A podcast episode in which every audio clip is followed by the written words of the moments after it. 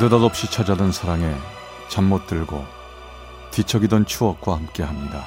라디오 사랑극장 어느 날 사랑.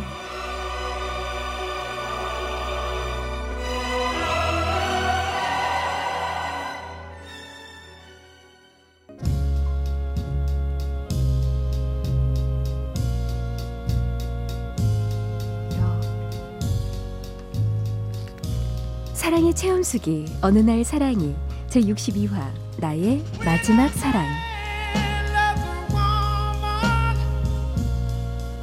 저 커피 한 잔 드시고 일하세요. 그녀에게 처음으로 용기를 내어 말을 걸어보려고 한 날 제가 그녀에게 수줍게 던진 말입니다. 그러니까 지금으로부터 약 이십 년 전 이야기인데요.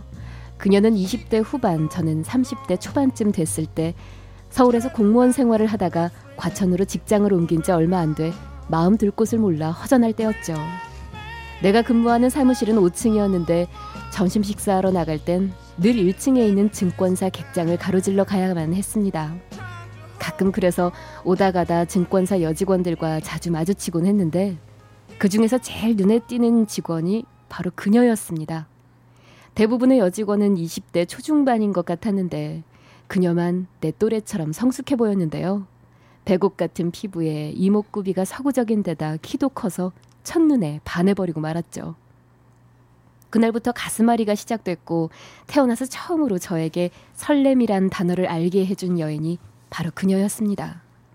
어떻게 하면 그녀와 사귀어 볼 수 있을까 하는 게 나의 최대의 고민거리가 됐고, 전 그녀에게 관심을 끌기 위해 점심시간이면 커피를 뽑아 들고 가서 무대뽀로 인사를 건넸죠. 자, 커피 한 잔 들고 일하시죠. 오, 오늘도 역시 커피 한 잔이시네요. 잘 먹겠습니다.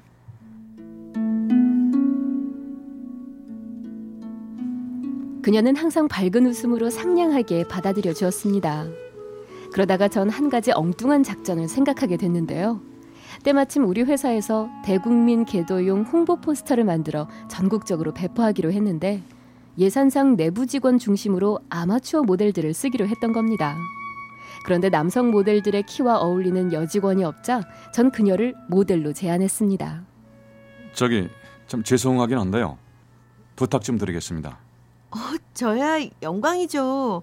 어, 근데 제가 잘할 수 있을까요? 어, 모델은 좀 자신 없어요. 아니, 허락만 해주신다면 그건 걱정 마세요. 허락만 해주십시오. 에, 근데 모델료는 따로 없습니다. 제가 끝나고 맛있는 거 사드릴게요.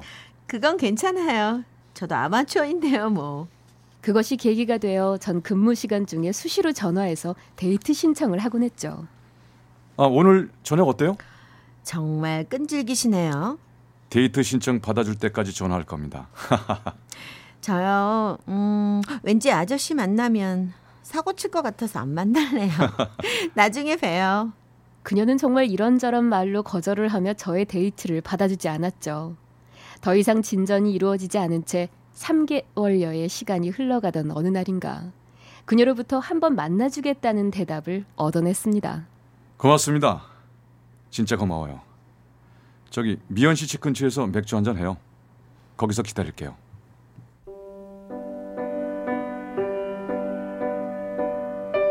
전 날아갈 듯 기뻤습니다. 그녀와 이렇게 데이트하는 게 꿈만 같았죠. 술도 잘 마시지 못했지만 그녀와 열두 시가 넘도록 이런저런 이야기를 나누었는데요. 근데 그녀는 전혀 예상치 못한 얘기를 꺼냈습니다. 저기요, 할 말이 있어요. 제가 왜 그렇게 데이트 약속을 거절했는지 안 궁금해요? 예? 저한테 남자친구 있냐고 안 물어보셨잖아요. 사실 저 사내 연애 중이에요. 이미 결혼 약속까지도 했고요. 저, 저, 저, 정말요?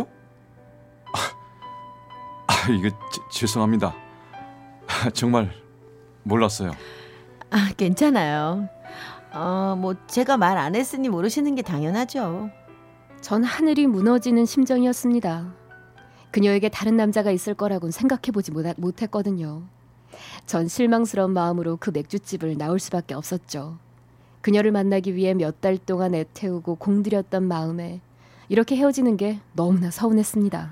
저 이런 말씀 드려도 될지 모르겠는데요. 그냥 헤어지기가 너무 서운합니다. 마지막일지도 모르는데 제가 집까지 업어드리면 안 될까요? 네? 집까지 저를 업어요? 네, 부탁드립니다. 이젠 만나지도 못할 것 같은데 업어주고 싶어요. 그녀의 집까지는 거리가 꽤 됐는데요. 저는 다른 사람들의 시선을 애써 무시한 채 나보다 큰 그녀를 업고 밤거리를 걸었죠. 그녀의 체취에 취해 무거운 줄도 몰랐고 그녀의 집이 가까워지는 게 야속할 뿐이었습니다. 얼마나 걸었을까? 그녀의 집 앞에 도착했습니다. 다 왔어요. 힘드셨죠? 아, 이렇게 나이 들어서 누군가가 업어준 건 처음이에요. 잠깐이었지만 저 행복했습니다. 잘 들어가세요. 그녀와 마지막 작별 인사를 하고 돌아서려는 찰나, 그녀가 저에게 이러는 겁니다. 아저씨, 나 오늘 집에 들어가지 말까요? 숨이 멎을 것만 같은 충격이 나를 덮쳤죠. 가슴이 쿵쾅거렸지만 도저히 그래선 안 되는 거란 걸 아마 그녀도 저도 알고 있었을 겁니다. 아, 아, 안 돼요. 드, 들어가요. 오늘 이후로 더 이상 힘들지 않게 할게요.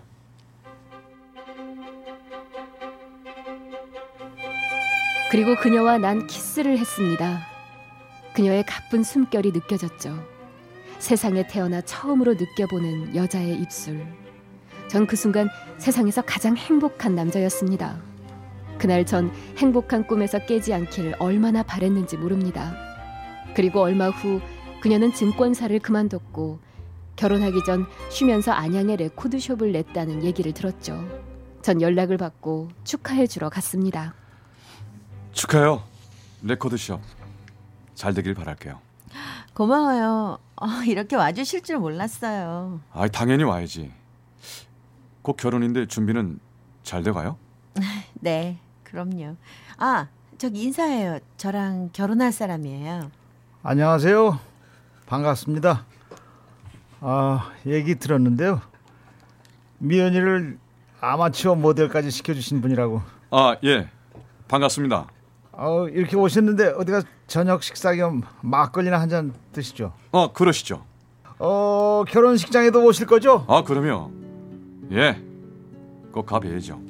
아, 술은 이제 그만 드세요. 왜? 너도 편하게 마셔. 아, 미연 씨, 저 괜찮습니다. 편하게 하세요. 아, 네. 우리 미연이 진짜 이쁘죠? 아, 전 정말 축복받은 남자 같습니다.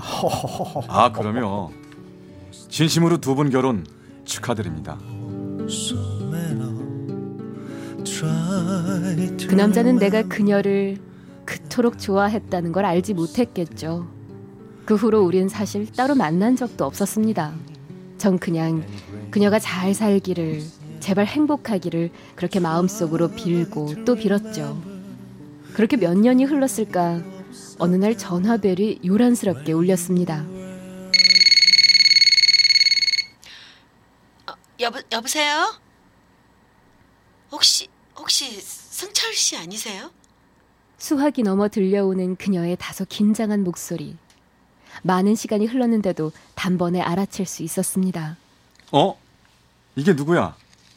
미연이 아니니? 아니, 어떻게 내 전화번호를 아직도 기억하고 있었어? 잘 지내고 있지?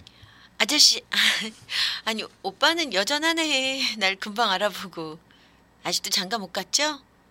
세상에 나 같은 여자가 또 어디 있겠어. 맞는 말이다. 나 아직 장가 못 갔어.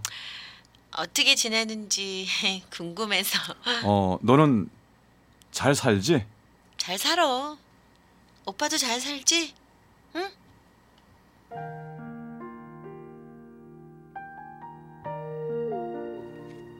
여전히 설레는 그녀의 목소리를 들으면 전 다시 마음의 흔들림을 느꼈습니다. 그녀 이후 나를 설레게 하는 여자를 만나본 적이 없었죠. 반가운 마음에 횡설수설하며 통화를 끝내고 보니 그녀의 연락처를 물어보지 못했습니다. 지금 기억에 남는 건 제천에 살고 있고 쌍둥이를 낳았다는 이야기 정도일 뿐이네요. 어느덧 그녀와 헤어진 지도 이십여 년이 흘러서 이제 난 오십 대 중반을 향해 가고 있습니다. 하지만 전 아직도 그녀를 잊지 못하고 영원한 싱글인 채로 이렇게 살고 있어요. 아쉬움이 있다면 그녀의 해맑은 사진 한 장이라도 가지고 있었으면 좋으련만 후회가 밀려오네요. 해가 바뀔 때마다 다른 사람들의 아름다운 사랑 이야기를 들을 때마다 문득 문득 그녀와의 못 이룬 사랑의 추억이 내 뇌리를 스쳐 지나갑니다. 그리고 내겐 여전히 이십 대의 싱그러운 아름다움으로 남아있는 그녀의 행복을 다시 한번 진심으로 빌어봅니다. 난 모르게 울면 돼요. 잊지 마. 경기 광주시 오포읍의 이승철 씨가 보내주셨습니다. 어느 날 사랑이 제육십이 화 나의 마지막 사랑 편이었습니다. 곁에 있음을 사랑해요. 그대 지금 듣고 있나요?